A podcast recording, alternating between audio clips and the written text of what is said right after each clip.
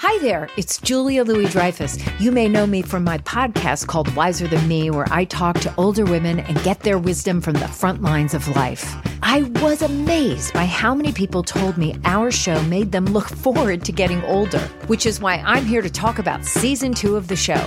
Sally Field, Billie Jean King, Beverly Johnson, Ina Garten, Bonnie Raitt, just to name a few. All hail old women. Wiser Than Me season two is out now from Lemonada Media. The comfort of your favorite seat is now your comfy car selling command center, thanks to Carvana. It doesn't get any better than this. Your favorite seat's the best spot in the house. Make it even better by entering your license plate or VIN and getting a real offer in minutes. There really is no place like home.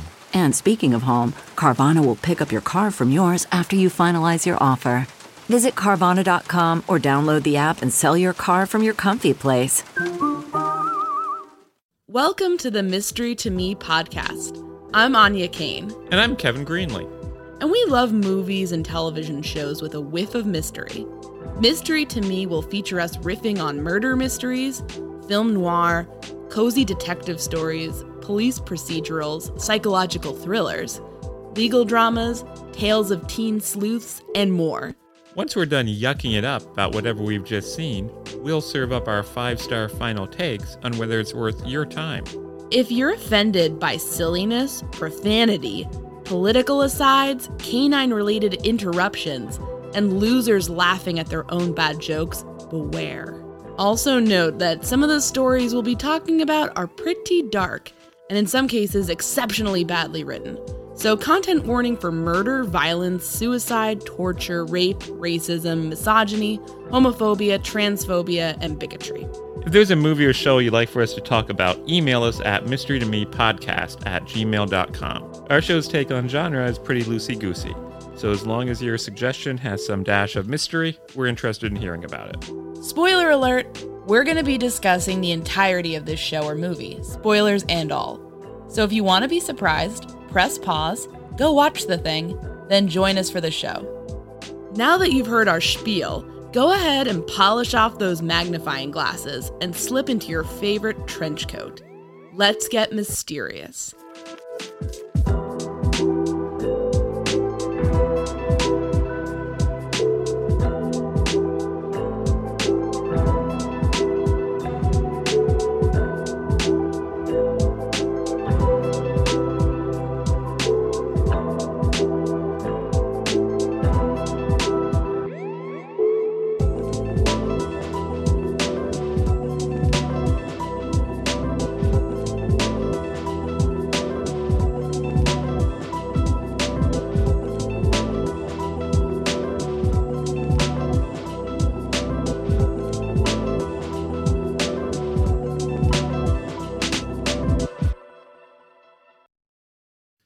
Hey, Áine, what did we watch? Hey Kevin, we watched Fire Island, an episode of The Naked City Ooh. that uh Tell- aired. tell us- tell us well, let me tell you when it aired, sir. No one cares. March 3rd, 1959. Tell us about The Naked City. It sounds like a porno. Well, it was a porno. Can't believe we're reviewing this. You're disgusting. um it's a show uh that uh, I guess is, is notable for being often shot on location in New York City, focusing on NYPD detectives. And it sort of has a gritty, down to earth look and feel as a result of that, um, as opposed to just being shot on a studio set in uh, LA. And uh, you recommended it highly. In fact, this episode, Fire Island, starts with the producer coming on and, And very, bragging. what does he say? He's bragging. He's he comes on. He comes on like you got you assholes think that we shot this in L.A. Fuck you. We went out all the way to fucking Fire Island in sub-zero temperatures for you little pricks. Now watch the goddamn. he was basically bragging about their like their budget, being like, "Oh, we shoot on on set. You know, we don't shoot on sets. We shoot on Fire Island during the winter." So that was kind of odd, but very 1950s move. I You, you feel. you seem to kind of dig it. You like when the producer comes on and just starts boasting. Yeah, just gets all smug. You like that in a fella. That's why I'm with you, baby. And then early on, uh, the primary bad guy is played by veteran character actor Michael Conrad, who, of course, you know best is Sergeant Esterhaus from Hill Street Blues. Be careful out there, Kevin.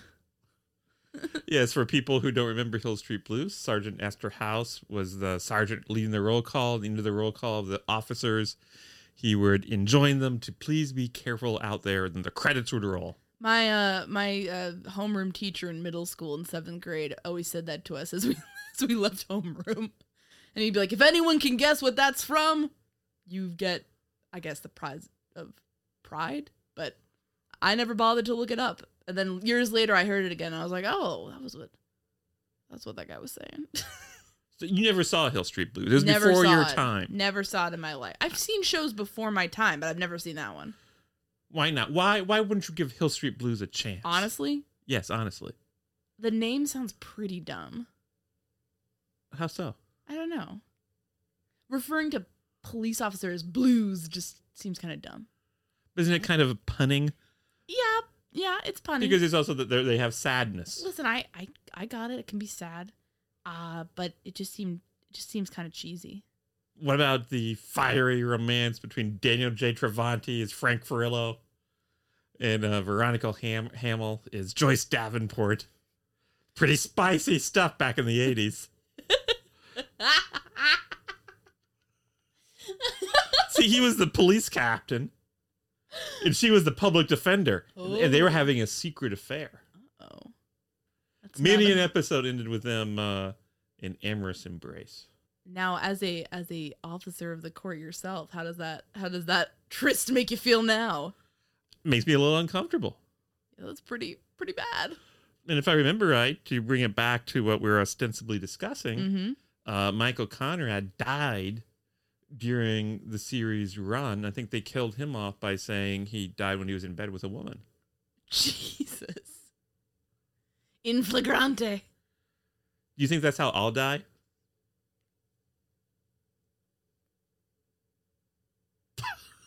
Sorry. For the record, I'm just staring at him right now. I guess there's your answer with that.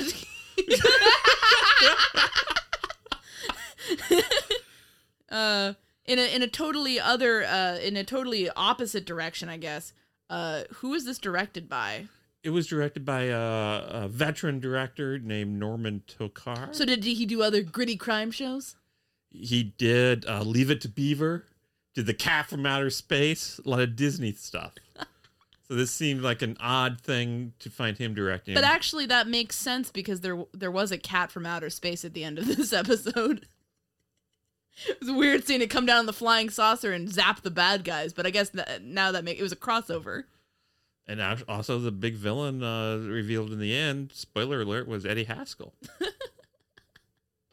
So we see uh, Michael Conrad is a bad guy staying with a group of bad guys at a at, like a cabin on the beach on Fire Island. Which, for those of you who are not familiar, Fire Island's sort of a resort destination on Long Island, off of New York City. It's kind of where people might go to like spend the summer.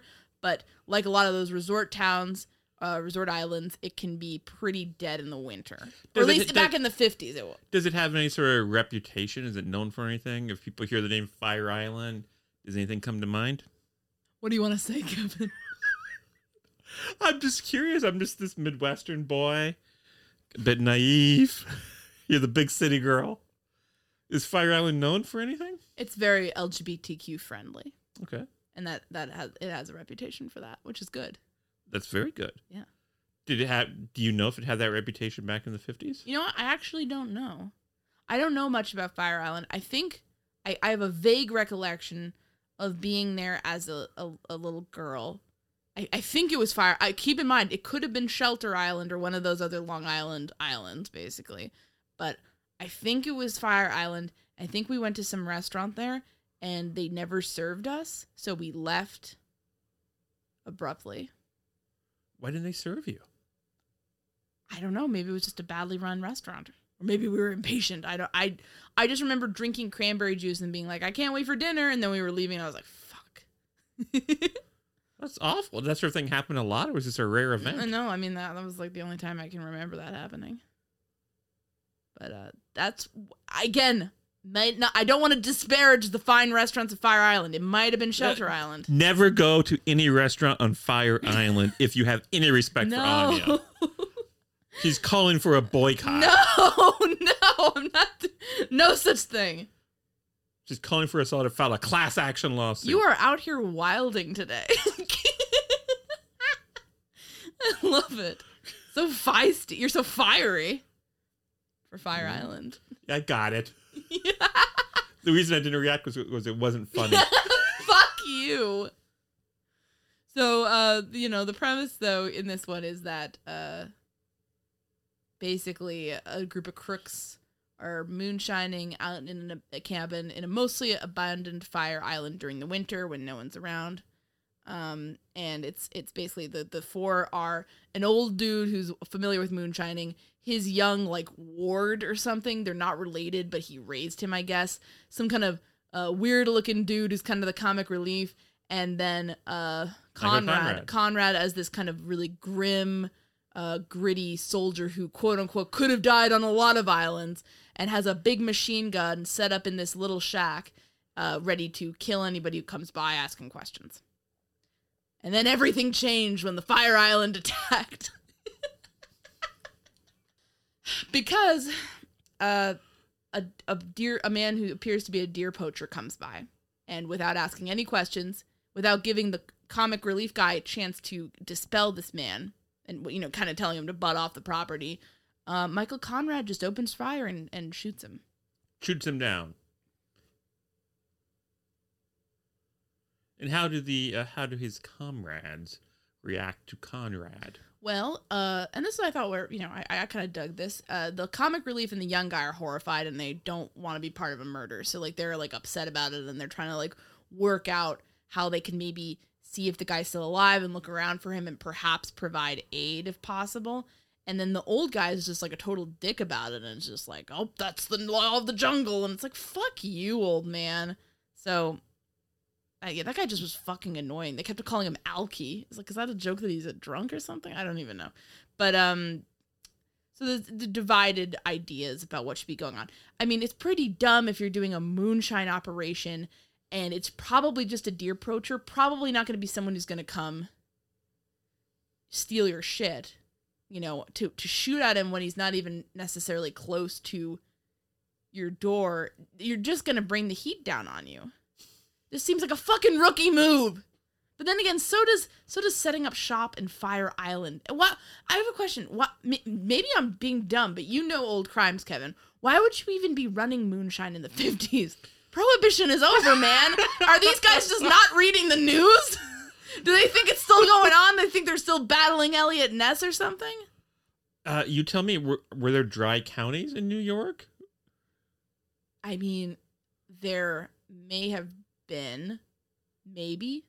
I mean, but, I would. But I would think if you were in a dry county in upstate New York, wouldn't you just like drive twenty minutes to a wet county? Yes. Across states or to Canada. Uh, My, my thing is I, I don't see the thing is this is on Long Island, right? So they have they have the water. They can they can get stuff to you by boat. But at the same time, if we're talking about dry counties, I would expect the dry counties would be upstate New York. Right. And that's not necessary. You're not it, it, maybe if you go up the Hudson, but then we're talking about a very intense logistics plan for a simple moonshining. I'm getting so upset about this. I'm hitting the fucking mic. Uh, for simple moonshining operation downstate. So, you know, on the one hand, I'll say this for this episode.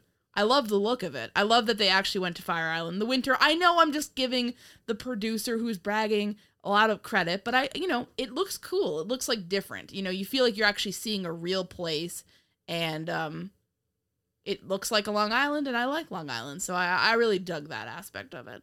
Um, but the and, and, you know, and, and I like the low stakes. Like this is just a simple moonshining operation, but you know, even though it's a low stakes criminal operation, people can get hurt if you bring a bunch of sociopaths in, and that's sort of what's happening here.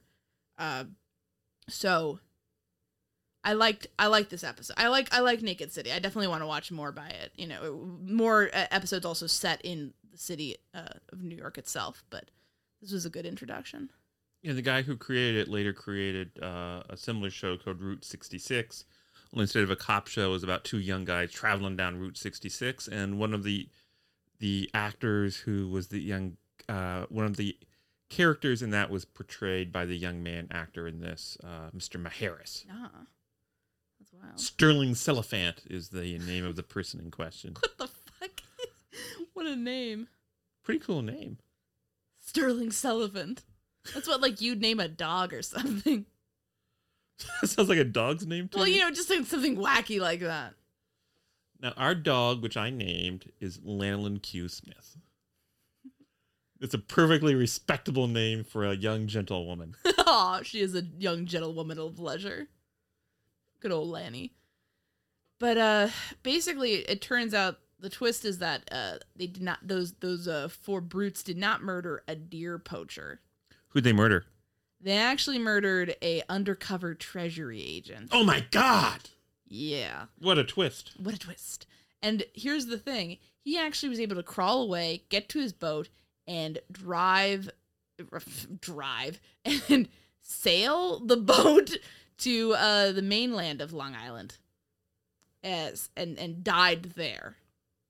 And the responding NYPD folks I mean, I don't I guess they're not in Long Island. Maybe they're in Queens or something. I don't know where the fuck they are. I'm so bad at geography. I I know I kind of have a vague idea of where Long Island is or, uh, where Fire Island is, but I'm not exactly sure.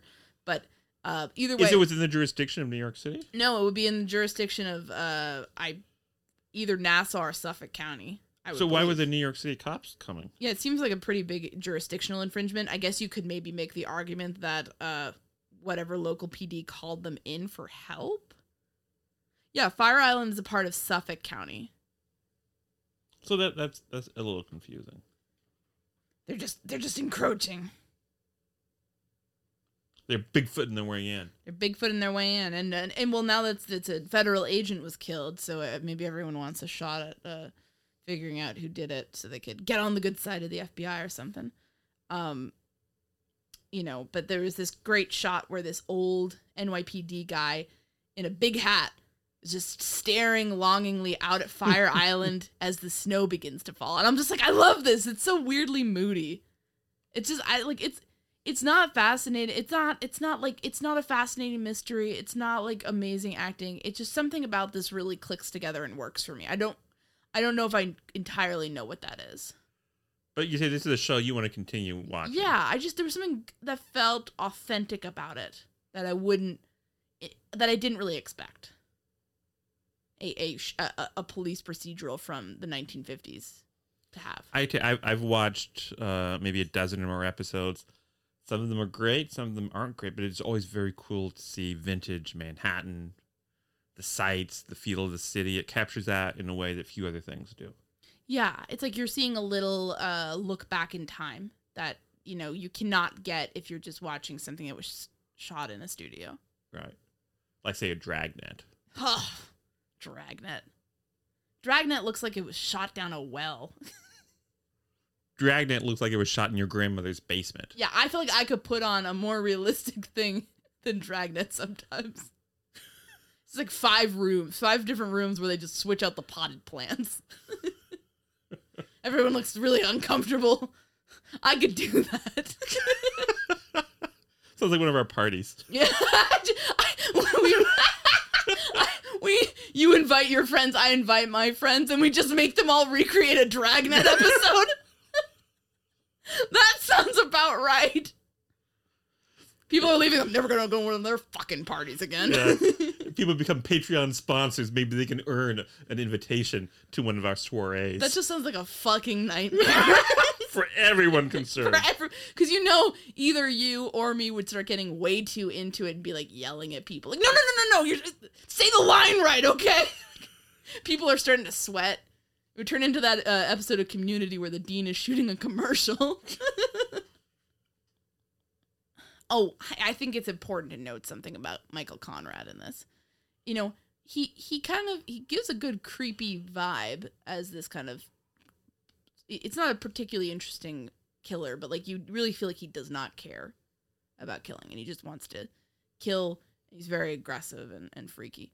But you know what you know what kind of undermines some of that uh some of that ominous vibe he's putting out there? What's that, Áine?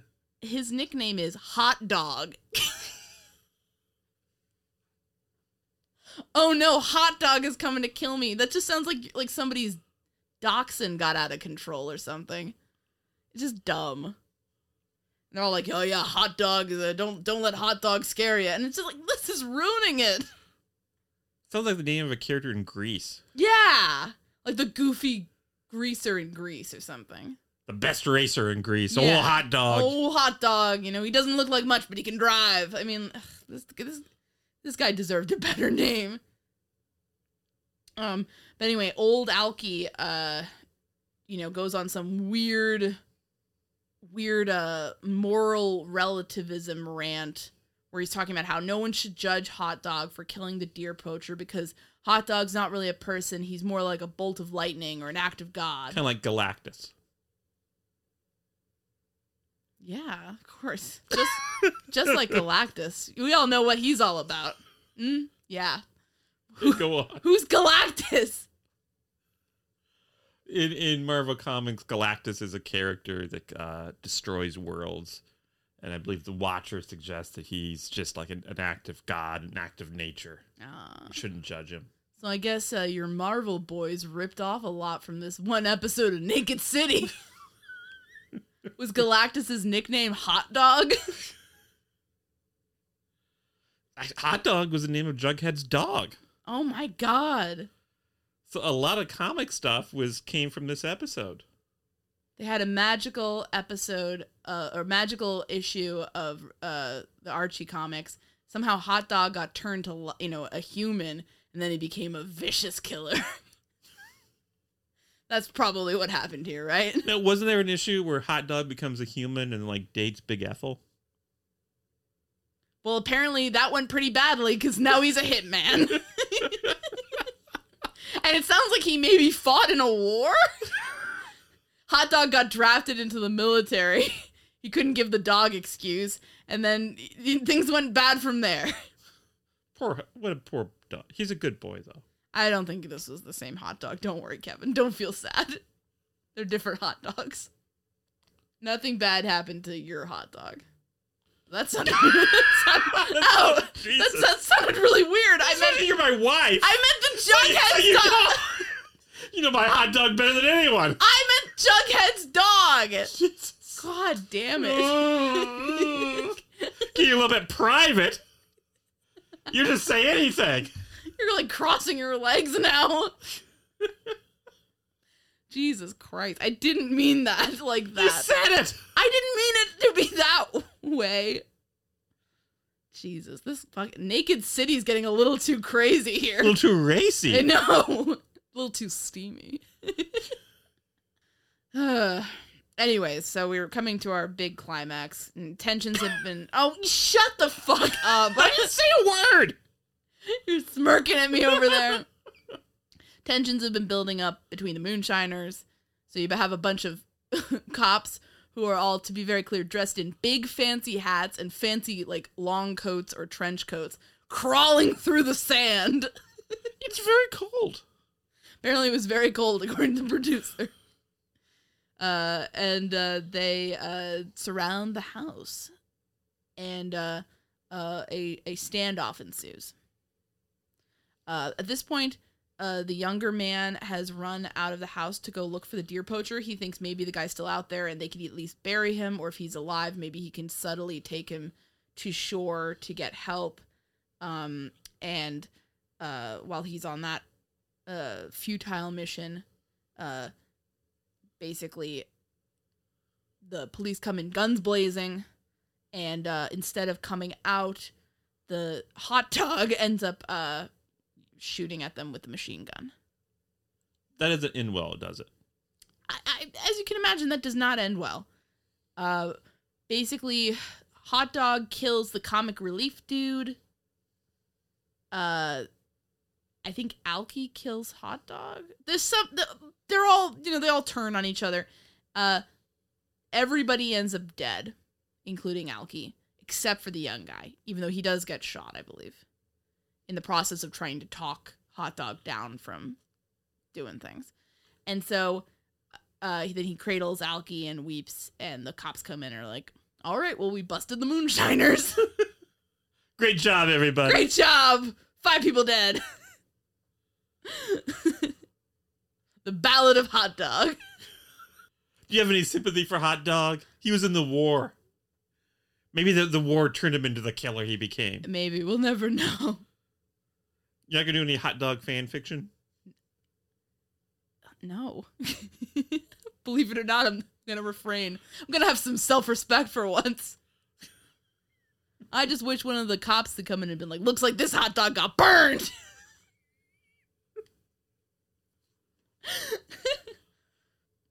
looks like someone put too much ketchup on old hot dog. The ketchup being the blood. Yeah, I think we all got that out. Yeah. Uh, yeah. this is kind of a sad story. It didn't really like. It wasn't. It, it wasn't that interesting. But I, I dug the. sh- I dug the episode for some reason. I you really loved it. I, I think it's hard to explain why. It's it's again, it's not incredible acting, it's not incredible storytelling, but I think just being feeling like you're actually seeing something as opposed to just like you're seeing the cardboard facsimile of something, I guess is is just unusual for this time period. Yeah, the location shooting, the great production values. Uh, this was a season one episode. I, I think I prefer the later episodes with a different actor as the uh, main police detective. and there, I feel like there's there is a certain subtlety to this where like you know it's not a, not it's not a gang of four sociopaths like they all have their different agendas and feelings about things and they're kind of undermining each other at different turns and uh the police are sort of trying to figure things out. It's not it's a little it's a little it's kind of a quiet little episode, but I I appreciated it. It had dignity. It had it had dignity. Like the shot of the investigator looking off at Fire Island with the snow falling around him, there was some quiet beauty about that. And I, I really appreciated it. I also felt there was a lot of dignity to the cat from outer space. A lot of quiet dignity. The way the old cat would look around with snow falling up at the stars. Quiet beauty. I've never seen that. Was it a show or like a movie? It was a movie. I believe that was his last credit. I've seen a bunch of those weird Disney movies, but I never saw that one. Why not? I don't know. What were you doing? I uh, had my head in the clouds, just like the cat. I saw that darn cat. I saw the computer wore tennis shoes. I saw all the Shaggy Dog movies. Never saw a Cat from Outer Space. Did you see the Apple Dumpling Gang? I did. I did not. Now I know you had to have seen Where the Red Fern Grows. Yeah, I've seen that. He directed that. We watched that in school for some reason. Why would they do that I don't you? know. It was very A dog dies in that. I think two do. Did you see the Boatniks? That's another Norman Tokar classic. Nope. The horse in the gray flannel suit. No. Are you just making these up? Big Red. No. McGarry and his mouse. No. Those Whiting girls. Those whitey girls? Uh, it's always Jan. No. Life with Luigi. Is that like a Mario Brothers spinoff? Young Mr. Bobbin. You're making things up now. No, I'm not. I'm looking at the man's filmography. Saw none of those. Wow, what were you doing with yourself? I don't know. No. when I was a boy, the whole country was young Mr. Bobbin crazy. You're getting so enthusiastic, you're hitting your mic. I think we need to wrap this up so we can go watch some young Mr. Bobbin. I think so. I think you're right. I want to see what this man can do. All right. So, my take is that this episode didn't really set the world on fire, but Naked City's bare bones storytelling proves that less can be more. Thanks for listening this week. I'd like to give a special thanks to Kevin T. Greenlee, who's no relation to me. He's the guy that composed the great music for this podcast, and you can find him on the web at kevintg.com. You can follow us on Twitter at mystery to me. That's mystery underscore to underscore me underscore. And at mystery to me podcast on Facebook and Instagram. And you can always send us recommendations and feedback of any kind at mystery to me podcast at gmail.com. We're not teens setting up Hotmail accounts in the early 2000s, so all of those spell out 2 as T O. Thanks so much for listening.